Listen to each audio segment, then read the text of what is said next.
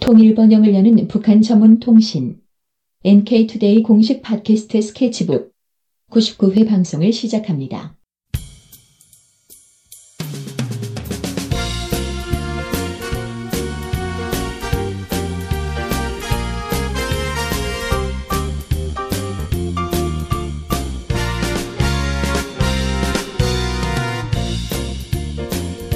안녕하세요 이동훈 기자입니다. 안녕하세요. 문경환 기자입니다.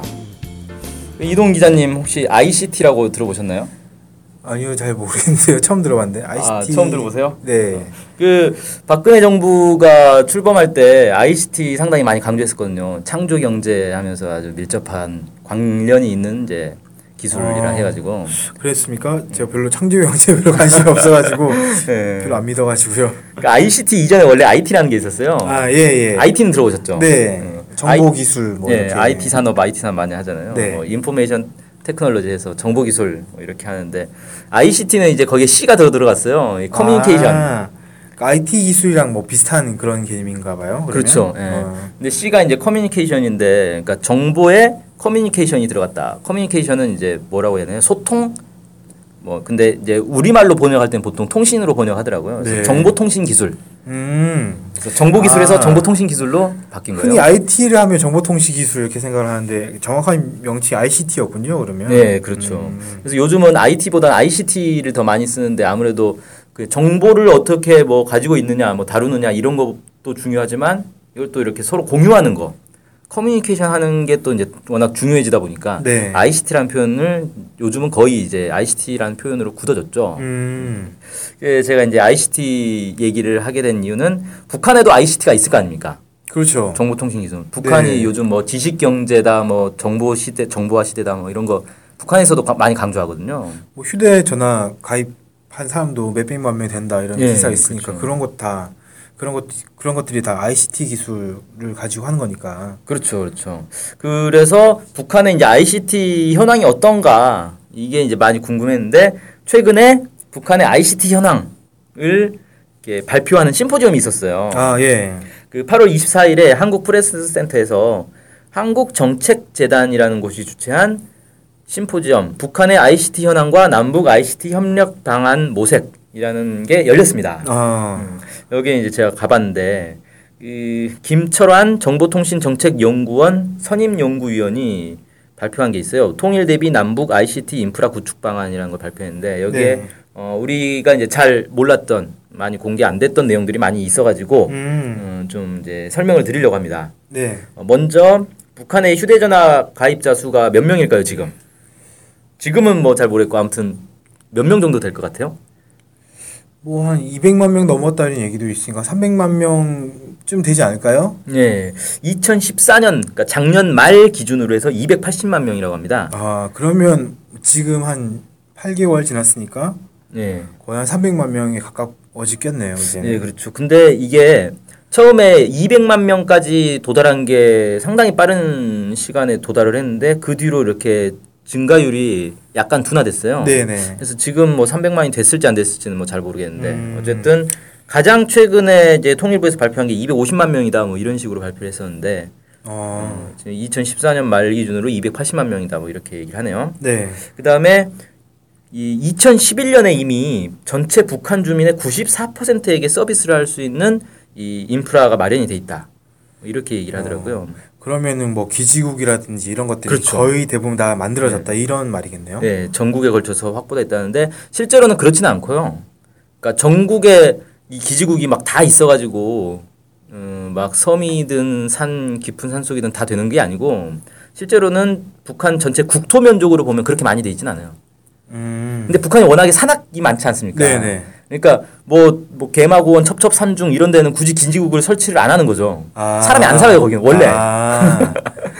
그러니까 그러니까 주민의 94%라고 해서 전국에 다 그런 게 만들어졌다라기보다는 사람 사는 곳에는 이제 얼추 있다 이렇게 그렇죠. 보는 게 더 정확하다는 말씀이시네요. 네, 그렇죠. 그러니까 이 남쪽과는 달리 북쪽은 산악 지역이 워낙 많다 보니까 사람들이 골고루 흩어져서 사는 게 아니에요.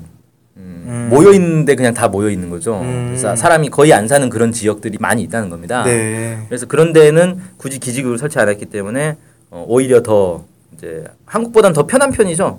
오히려 음. 기지국 설치하기는 네. 왜냐면 도시 마을 마을에다가만 설치하면 되니까 뭐 산에다가 설치 안 하고 음. 거의 포기. 뭐 만약에 산에서 조난당했다 이러면 좀 더 곤란해지겠군요. 아, 예. 그 조명탄을 항상 들고 다녀야 돼. 예, 아무튼 그 북한 주민의 94%가 어, 서비스를 받을 수 있는 조건이 있다. 그러니까 쉽게 말해서 휴대전화만 있으면 어, 북한 주민의 94%가 통화를 할 수 있는 아, 그런 이제 예. 시설은 돼 있다라는 거죠. 그 다음에 2012년 이후에 전체 시군리에 광케이블을 매설을 하고 있다. 예. 그래서 어, 시군리 단위까지 광케이블이 다 이제 매설이 되고 있다는 겁니다. 네. 음, 그리고 2014년부터 스마트폰과 태블릿 PC를 자체로 생산하고 있다. 음. 뭐 이렇게 좀 밝혔습니다. 광케이블 매설하고 있으면 이제 초고속 인터넷을 할 수 있는 기본 여건이 돼 이제 만, 만들어지고 있다 이렇게 그렇죠. 이- 이해할 네. 수 있겠네요. 네. 그리고 이제 전화선은 아마 지금은 거의 안 까는 것 같아요. 북한이. 음. 그 북한의 유선 전화 보급률이 그렇게 높지 않거든요. 네. 근데 이제 사실 광케이블이 나오면서 유선 전화선, 그러니까 구리선을 굳이 깔 필요가 없게 된 거죠. 네. 그래서 원래 이제 유선 전화 보급률을 높이기 위해서 계속 구리선을 깔다가 어 그건 중단을 거의 한 것 같고 음. 광케이블 매설에 이제 지금 더 집중하고 있는 것 같습니다. 네.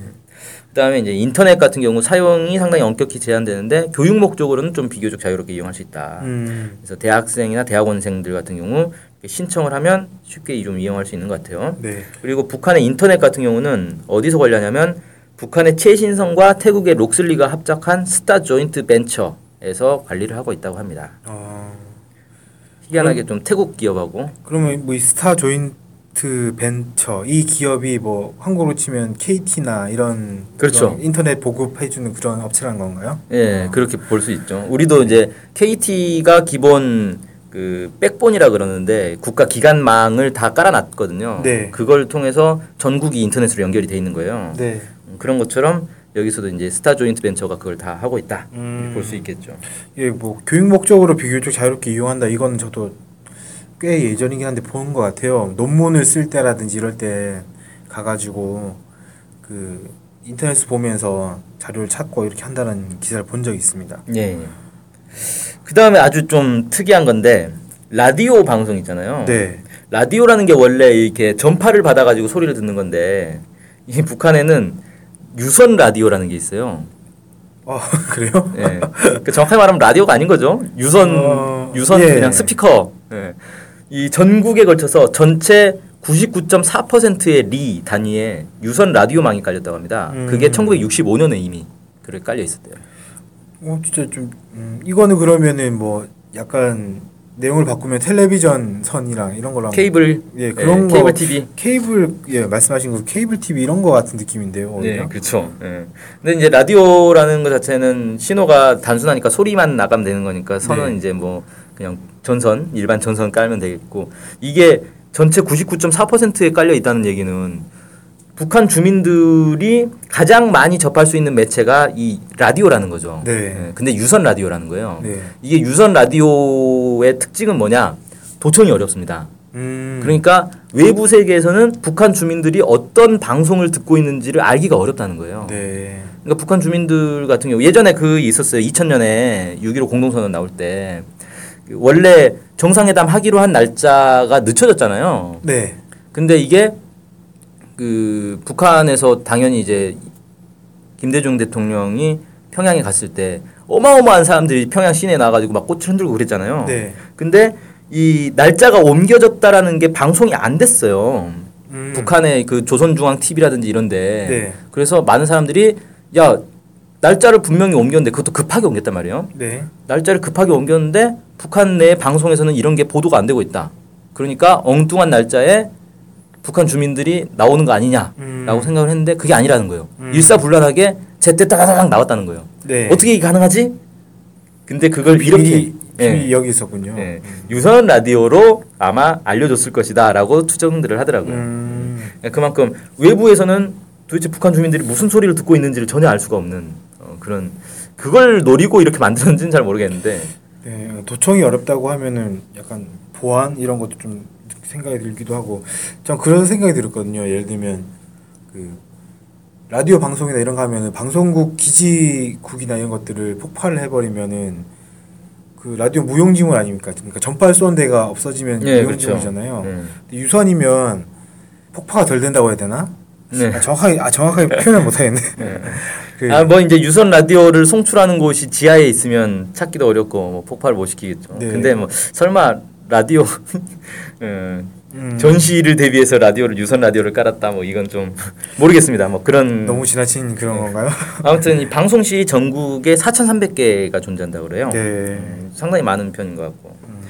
자, 아무튼 이게 이제 이런 내용들을 새롭게 좀 제가 접해서 소개를 좀 해드렸고 이 준비를 이제 왜 하게 됐냐면은 박근혜 정부 들어서 드레스덴 선언 나오고 나서 통일 준비가 상당히 좀 박차를 가한 것 같아요. 그래서 네.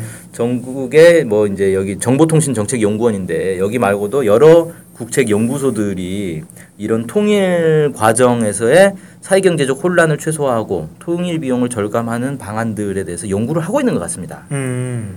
그리고 이제 아주 흥미로웠던 건 북한의 급변 사태에 대비한 방안도 연구를 하고 있대요. 네. 근데 공개는 못하겠다. 뭐 이렇게 얘기하는데 뭐 몇 가지 사례를 얘기를 하긴 하더라고요 또. 아, 그래요? 예.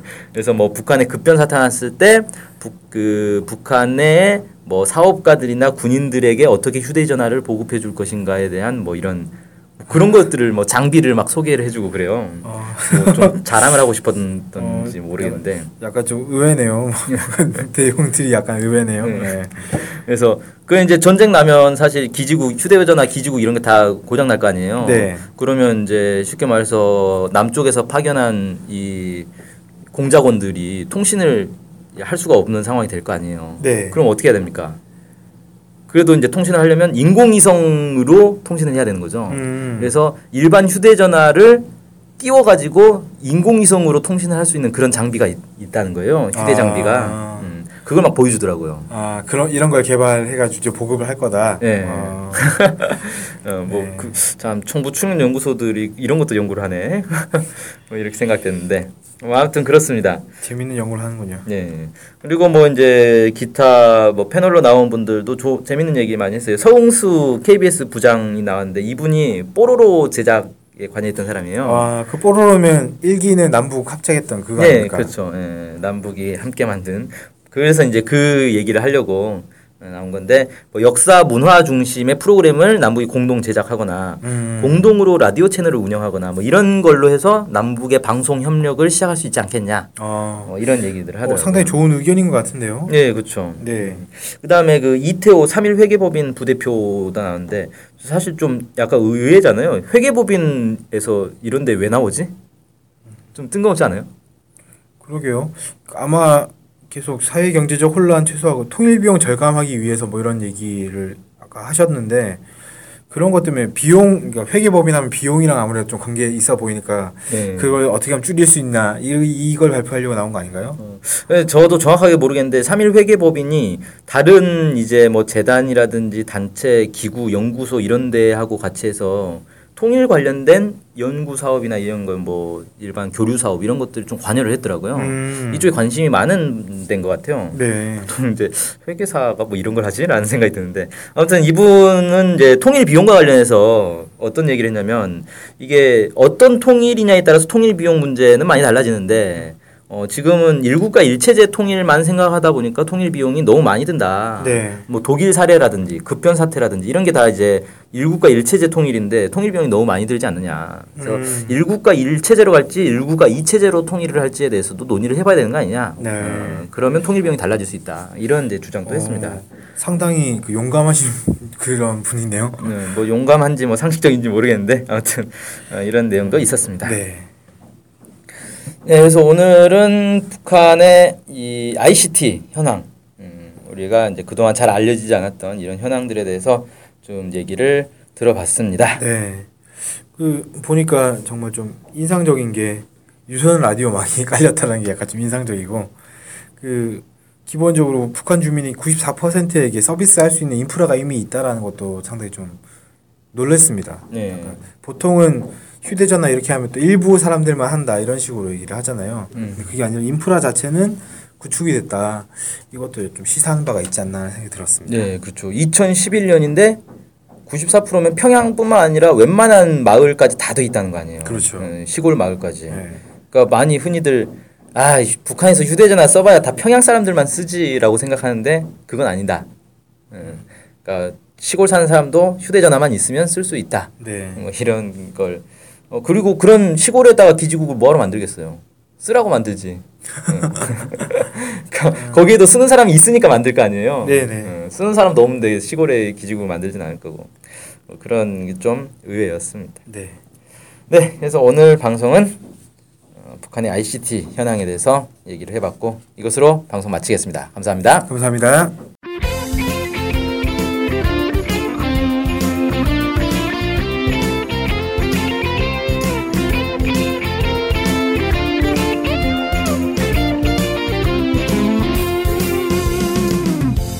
저희 NK투데이 홈페이지랑 우리 방송 스케치북이랑 외국에서도 많이 보고 듣고 하더라고요. 놀랐어요.